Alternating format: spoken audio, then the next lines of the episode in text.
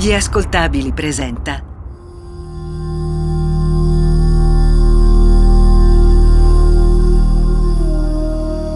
Demoni urbani, il lato oscuro della città.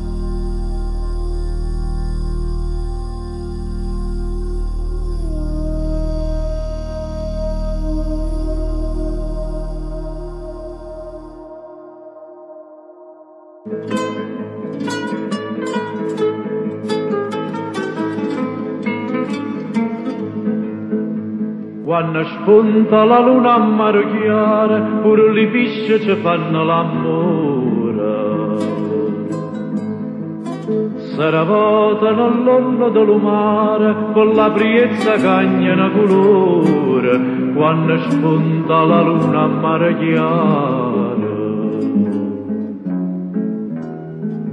A mare ci sta una finestra, a passione mia ci tuzzolea, nu carofano d'ora, dinta una testa, passa l'acqua per sotto e mormolea, a mare ci sta una finestra.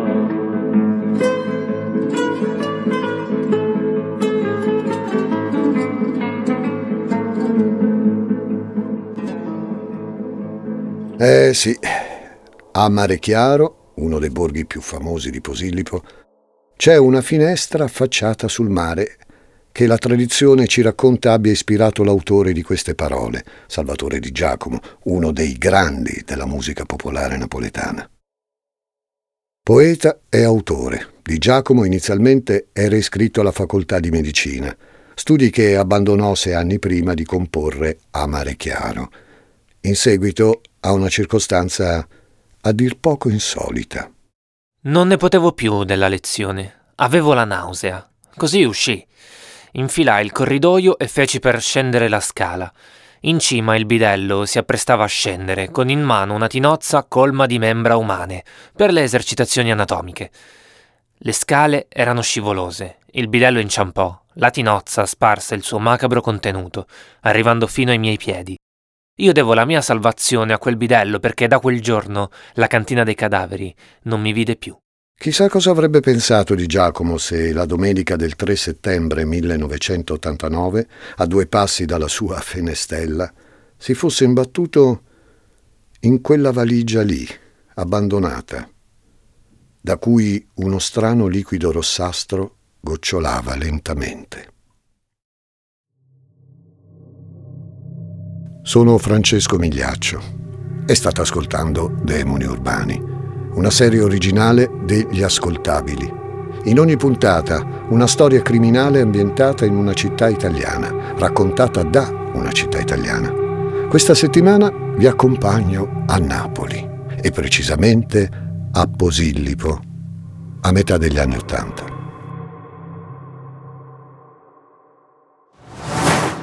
Posillipo è una delle zone più incantevoli di Napoli.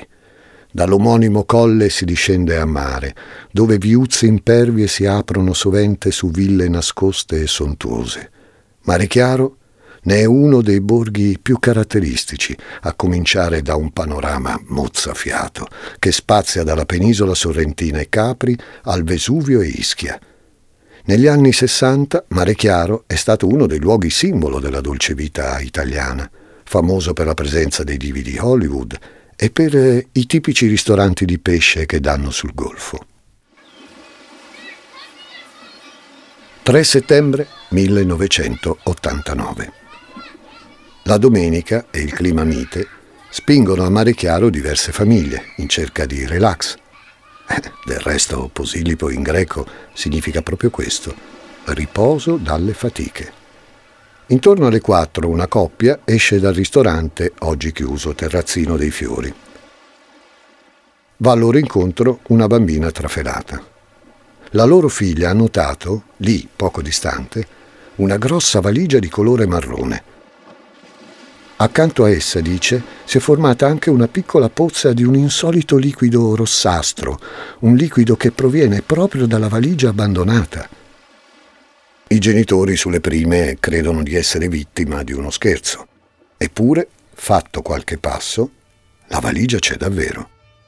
E davanti ai loro occhi non solo la valigia e quell'liquame dal colore inequivocabile, ma anche un odore acre e pungente, man mano che si avvicinano a essa.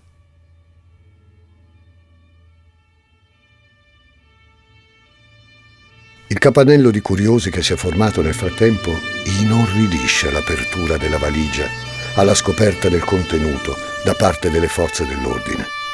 Avvolto in un lenzuolo è il corpo di una donna, fatto entrare a forza e in modo del tutto innaturale in quel poco spazio. Gli arti superiori sono legati, la bocca imbavagliata, numerose le ferite, praticate con un coltello seghettato al collo, al torace e al seno. Le prime perlustrazioni ipotizzano un legame con il mondo della malavita partenopea. Poco distante dal luogo di ritrovamento festeggiano la comunione due figlie di un boss di Secondigliano. Un avvertimento? La caborra non è nuova a simili efferatezze e si teme un'escalation di violenze. Diventa di capitale importanza identificare il cadavere. L'identificazione avviene il mattino seguente grazie alle impronte digitali della vittima. Si tratta di Silvana Antinozzi, 38 anni, un'impiegata del comune di Napoli, che non ha nulla a che vedere con la camorra, ma con problemi di tossicodipendenza, mai completamente risolti. Una donna pacata e colta, a detta dei colleghi, appassionata di letteratura e filosofia orientale, con alle spalle un matrimonio fallito e diversi tentativi di riabilitazione. Tre giorni prima era stata dimessa da Villa Anna, una clinica psichiatrica privata nei pressi di Schitella Mare. E chissà che in questa circostanza non avesse potuto incontrare il proprio carnefice. La polizia sa che non c'è tempo da perdere. Mentre alcuni agenti si recano a Villa Anna per reperire più informazioni possibile, altri, raccolta la documentazione necessaria, ottengono un mandato di perquisizione dell'abitazione della vittima. Ed è qui che si stringe il cerchio intorno all'identità del già soprannominato dalla stampa mostro di Posillipo. Non appena gli agenti forzano l'ingresso dell'abitazione, un piccolo appartamento in vico Scalciccia, adiacente a piazza Guglielmo Pepe, si rende conto di trovarsi sul luogo del delitto. Il caos regna ovunque accanto a un disordine pregresso, vestiti ammassati, bottiglie vuote, un fornello da campo e tutto l'occorrente per la preparazione di qualche dose di eroina. Sono evidenti i segni di colluttazione, così come evidenti sono le tracce di sangue sul letto, sul pavimento e persino nel lavabo del bagno, dove l'assassino si è sciacquato le mani. A un'indagine più approfondita, Quattro sono gli indizi lasciati dall'omicida. Una copia del Corriere della Sera di quella domenica con impronte che non sono solo della vittima. Il coltello con cui è stato compiuto il delitto, un orologio al quarzo riposto accanto al lavabo e imbrattato di sangue e soprattutto sul pavimento della sala un piccolo quaderno a righe di proprietà di un certo Andrea Rea. Che sia forse lui? Solitamente gli assassini fanno di tutto per occultare le prove e gli inquirenti sono colpiti da queste disattenzioni, da questa noncuranza, come se l'omicida non ci fosse tanto con la testa. L'efferatezza di un tale crimine, unitamente alla mancata cura nel far perdere le proprie tracce, conferma quella che prima era soltanto un'ipotesi. L'assassino deve essere uno squilibrato. E quel nome, Andrea Rea, viene subito rintracciato tra i pazienti di Villa Anna dimessi poco tempo prima. Il dado è tratto. Io qua non ci voglio più stare. Non è un posto adatto a una persona del mio rango, in mezzo ai drogati, ai tossici. Non è adatto a me. Io devo tornare in India, mi sono stufato di stare qua, anzi, sai che faccio? Oggi che è domenica saluto tutti e me ne vado a pranzo dai miei genitori. E poi vado a trovare Silvana che Da quando è uscita da qua mi si è aperta una ferita al cuore. Ah, Silvana, noi sì che ti abbiamo capito. Anima dannata. Solo noi ti possiamo salvare. Tutta quella roba là, la droga, l'eroina, sciocchezze, non servono a niente. Silvana, che poi il nome fa rima con Nirvana. Non è certo una coincidenza. Le parole mica sono state inventate a caso. Lo so io che la filosofia indiana l'ho studiata. Io so scrivere in sanscrito. Silvana fa rima con Nirvana. Lo so io che, che tutto è collegato. Noi lo sappiamo, tutti quanti. Io ho un compito preciso adesso. Mamma non mi vuole bene. Sembra urlare, a urlare. Non è elegante. Eppure mio padre, io lo so che hanno bisogno di me. Sparecchio io, mamma, non ti preoccupare. Lo vedi come sono cambiato? Mi vogliono rimandare in clinica, ma io in clinica che ci torno a fare? Io voglio stare a casa, a leggere i libri, a trovare un po' di compagnia. Magari stare con Silvana. Io non ce la faccio più con loro due che insistono sul farmi rinchiudere. Uh, guarda qua mamma che ha comprato un set di coltelli da cucina. Ne prendo uno io che non si sa mai, serve sempre, anche oggi che vado da Silvana. Com'è bella Silvana, che poi io, rinchiuso, non ci posso proprio stare. Io devo pensare a Silvana, l'amore mio, io la devo liberare dal male, mica ho tempo di stare a Villanna in mezzo ai quei malati. Io non sono malato. Hai visto Silvana? Ti ho portato i libri che ti dicevo. Come sei bella, Silvana. Dai, vieni qui, Silvana, ti posso baciare. Eh, come l'altro giorno, Silvana.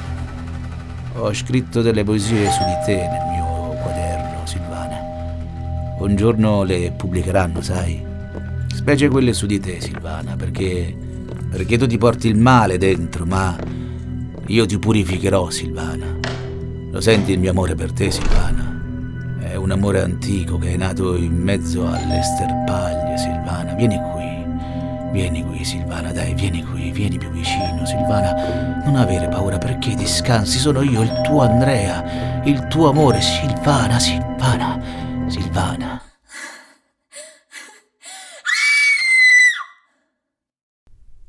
Te l'avevo detto, Silvana, che dovevi fare come ti dicevo io. Adesso mi tocca liberarmi di questo corpo, come quell'altra volta, anni fa. Non hai voluto ascoltarmi. Non sei stata in grado di superare la prova e ora mi vuoi mettere in difficoltà? No, Silvana, non ci riuscirai. La libertà è la prova più difficile. Dobbiamo liberarci dalle catene che ci legano a questo corpo materiale e tu non sei stata capace da sola. Così ci ho pensato io per te. Una volta per tutte. Adesso sei finalmente libera, libera per sempre. Siamo nati dall'acqua e all'acqua dobbiamo tornare.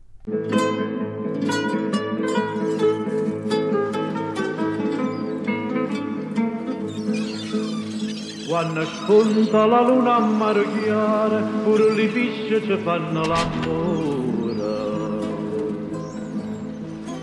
Saravotano all'ombra del mare, con la priezza cagna una colore, quando spunta la luna mare chiaro.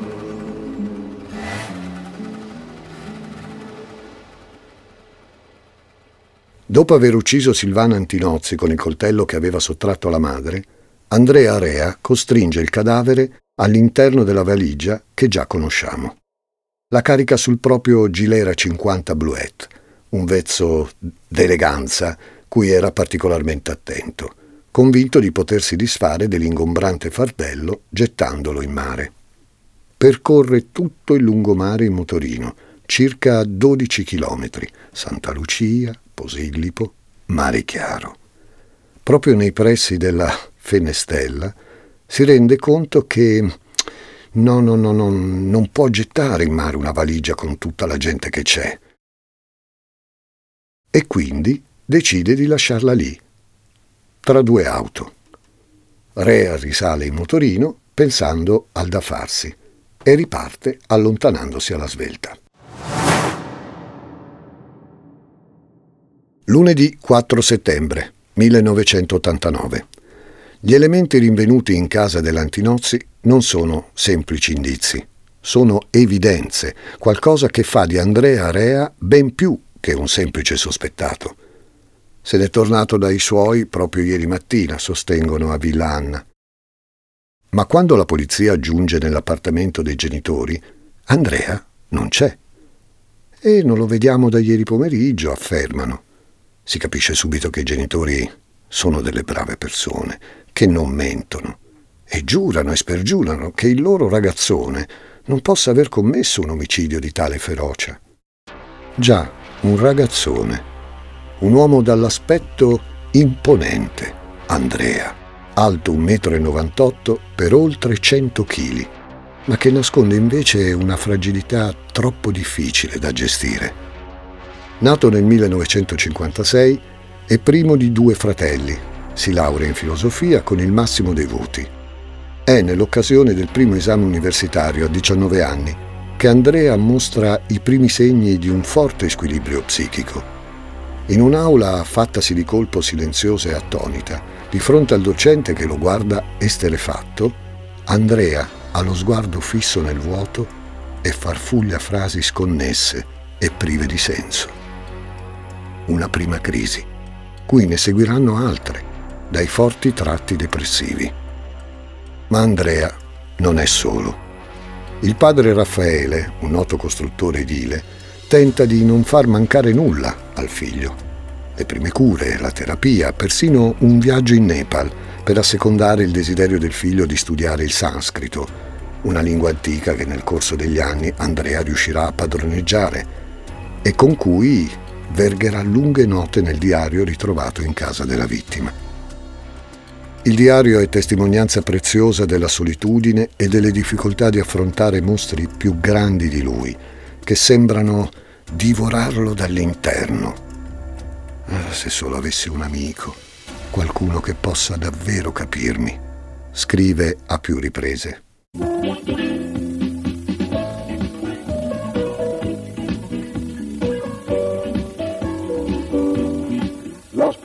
Stasera di Acquario è il professor Franco Basaglia, psichiatra di Frama Internazionale e, non so come dire, se promotore, suscitatore, agitatore, gran parte comunque della legge del 13 eh, maggio 1978, legge che è passata con il numero 180 e che peraltro oggi fa parte della legge per la riforma sanitaria, a lei cosa hanno insegnato rispetto a quello che insegna lei oggi?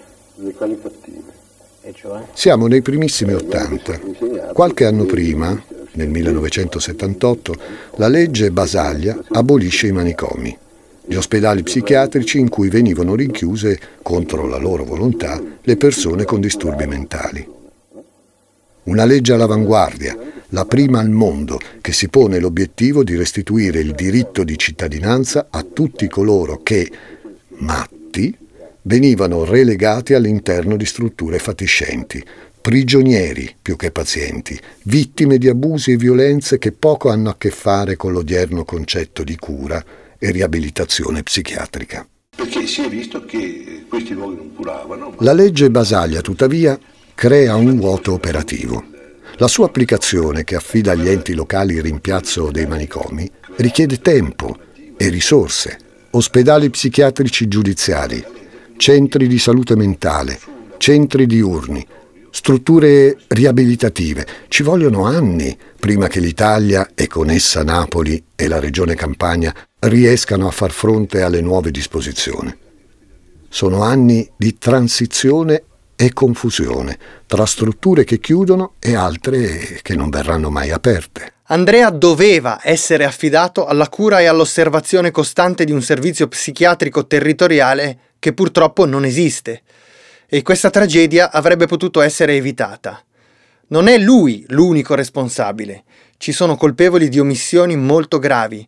Qualcuno avrebbe dovuto avvisare Silvana che Andrea era pericoloso, qualcuno avrebbe dovuto controllarlo continuamente a casa, ricoverarlo e curarlo durante le crisi acute. Sono queste le parole pronunciate da Franco Daniele, presidente dell'associazione che raduna i familiari dei sofferenti psichici, pochi giorni dopo la morte di Silvana Antinozzi. Hey, it's Kaylee Cuoco for Priceline. Ready to go to your happy place for a happy price? Well, why didn't you say so? Just download the Priceline app right now and save up to 60% on hotels. So, whether it's Cousin Kevin's Kazoo concert in Kansas City, go Kevin, or Becky's Bachelorette Bash in Bermuda, you never have to miss a trip ever again. So, download the Priceline app today. Your savings are waiting. Go to your happy place for a happy price. Go to your happy price, Priceline. Ciao, sono intelligenza artificiale. Per gli amici AI. Cecilia Zagarrigo mi ha invitato a confrontarmi con Elisa Nicoli, Andrea Grieco, Marco Dixi e tanti altri famosi divulgatori. Gli ruberò il lavoro? Scopritelo ascoltando Intelligenza Reale. In questo contesto, nel 1982, la morte del fratellino Antonio di soli 17 anni vittima di un male incurabile, assesta il colpo di grazia al già precario stato di salute di Andrea. Per due volte viene arrestato per violenza carnale, nel 1984 e nel 1987. Schizofrenia è la diagnosi in entrambi i casi. Per due volte viene detenuto nell'ospedale psichiatrico giudiziario Filippo Saporito di Aversa.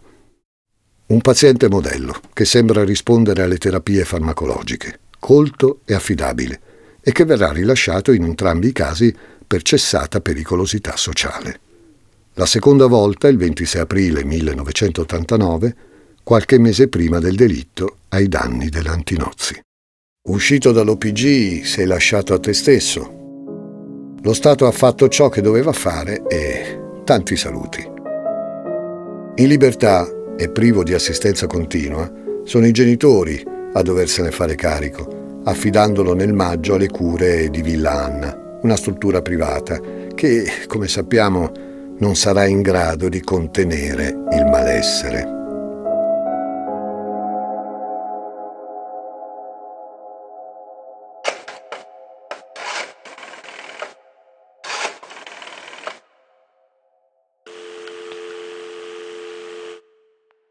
Papà? Sono Andrea, chiamo da Nizza, sì, sì, sì, sto bene, non preoccuparti, sto in una casa di cura, si chiama Santa Maria. Il personale è gentile, adesso però. Adesso però vieni a prendermi. Mi sento solo, non ci voglio stare qua, voglio tornare a Napoli. Si conclude così, 48 ore dopo l'assassinio, la fuga di Andrea Rea. Il padre, unitamente a un funzionario di polizia e allo psichiatra dell'OPG, Saporito, si recano in auto a recuperarlo. Tornato a Napoli, scortato in questura, Rea confessa. Un interrogatorio di 12 ore. Vuole essere chiamato dottore, Andrea, oppure principe, e puntualizza argomentando a lungo sulla necessità di pronunciare la E del suo nome chiusa e la E del cognome invece aperta. Racconta di essere fuggito in Francia per arruolarsi nella legione straniera. Gli inquirenti faticano a tracciare una linea netta che distingua la verità dai deliri di uno schizofrenico.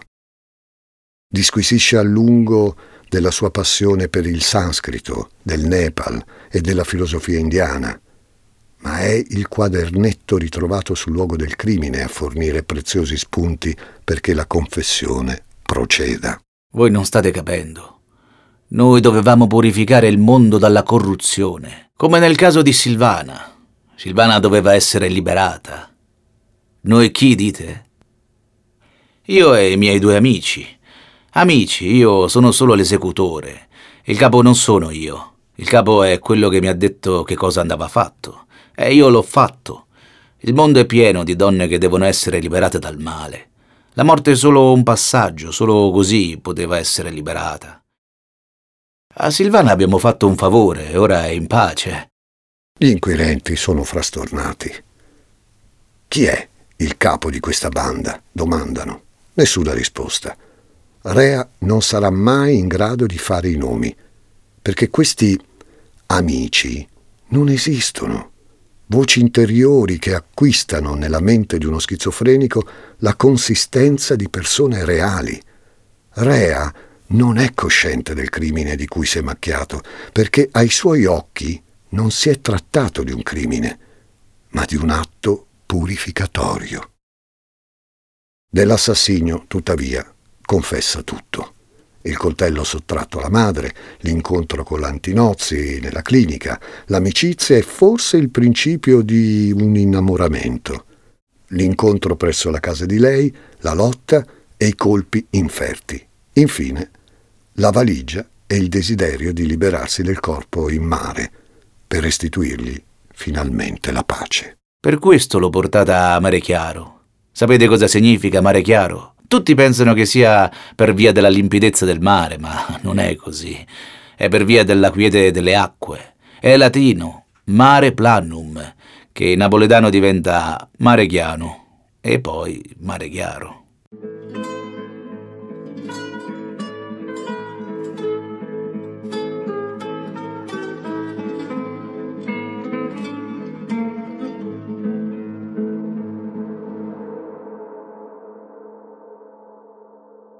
Gli interrogatori continuano i giorni seguenti nell'OPG di Sant'Eframo, nel pieno centro di Napoli, dove Rea era stato trasferito dopo la confessione.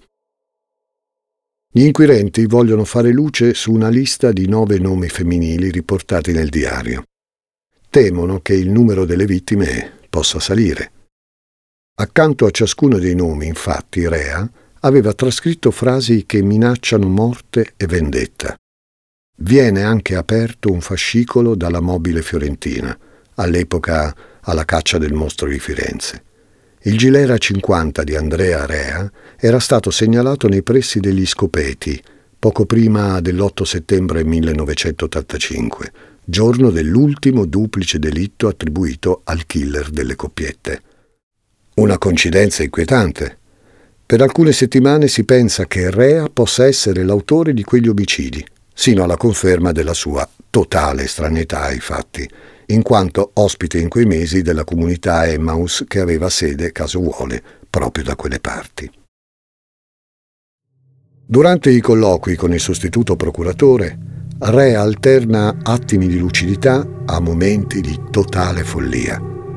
Le donne della lista sono vicine di casa, amiche, persone che ha incontrato una sola volta nella sua vita Mentre si decide di verificare una volta per tutte l'identità delle persone indicate in quella lista, Rea torna a parlare dell'omicidio di Silvana.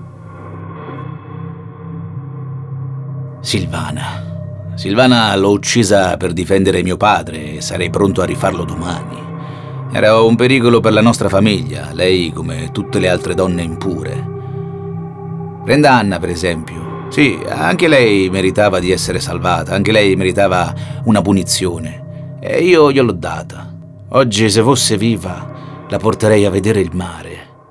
Anna è Anna Bisanti, una ragazza di 27 anni scomparsa misteriosamente il pomeriggio di Natale del 1983. Abitava un centinaio di metri dalla casa di Silvana Antinozzi. A seguito di una diagnosi di tumore all'utero, era caduta in forte depressione e forse per questo era entrata in contatto con Andrea Rea. Passati mesi dalla sua scomparsa, i genitori avevano perso completamente le speranze, credendo sempre più all'ipotesi del suicidio avanzata dalla polizia, almeno sino a questa inaspettata confessione. L'ho incontrata per caso il giorno di Natale. La conoscevo solo da poche settimane, era sola sul marciapiede della stazione. Mi disse che doveva andare a ballare e le proposi di accompagnarla. Diceva sempre che avevo l'aria per bene, ma uno sguardo triste. Arrivati sulla spiaggia di Licola, presi il coltello e cominciai a colpirla. Non so neanch'io quante volte. È il 25 dicembre e sulla spiaggia non c'è nessuno. Rea afferra un sacco di juta dal bagagliaio e lo stringe intorno al cadavere. Pochi passi gli sono sufficienti per scaraventarlo in acqua e vederlo lentamente trascinato in profondità. Già, proprio quel mare cui voleva affidare il corpo martoriato dell'altra vittima, Silvana. Un mare che raramente restituisce i segreti che gli sono stati affidati. Il 13 maggio 1991 viene pronunciata la sentenza definitiva. Dieci anni per l'omicidio della Antinozzi e cinque per quello della Bisanti, da scontare presso l'OPG di Aversa, in quanto gli viene riconosciuta la totale infermità mentale. Nel febbraio del 2003 torna a far parlare di sé. Approfittando della distrazione dell'accompagnatore durante un permesso premio, una giornata da trascorrere in famiglia si trasforma in una fuga. Viene ritrovato a Milano, sul piazzale della stazione centrale, mentre vaga in stato confusionale e senza meta, in cerca di una libertà impossibile da raggiungere. Sono, sono un ragazzo un po' agitato. Io andremo nel nome del Re Cognome, andiamo Andrea Maria, di nome Rea. Signore, sono il più vecchio carcerato d'Italia. Sono il più vecchio carcerato d'Italia dall'84, dall'84. Un bassotto di Polino.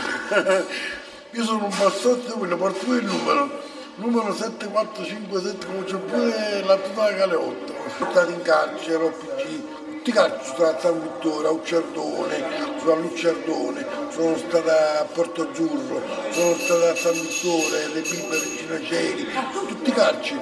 Prima dicono che sono un criminale poi dico no, questo non è criminale, questo è incapace di volere e giro da carcere OPG, carcere OPG.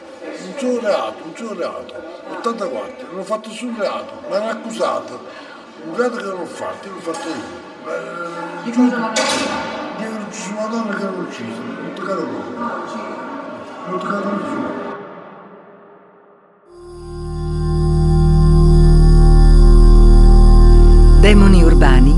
Una serie originale degli ascoltabili a cura di Simone Spoladori, condotta da Francesco Migliaccio. Questa puntata è stata scritta da Francesco Mastroeni, editing e sound design di Matteo Iezzone, prodotto da Giacomo Zito e Ilaria Villani. Tutti i diritti riservati per gli ascoltabili.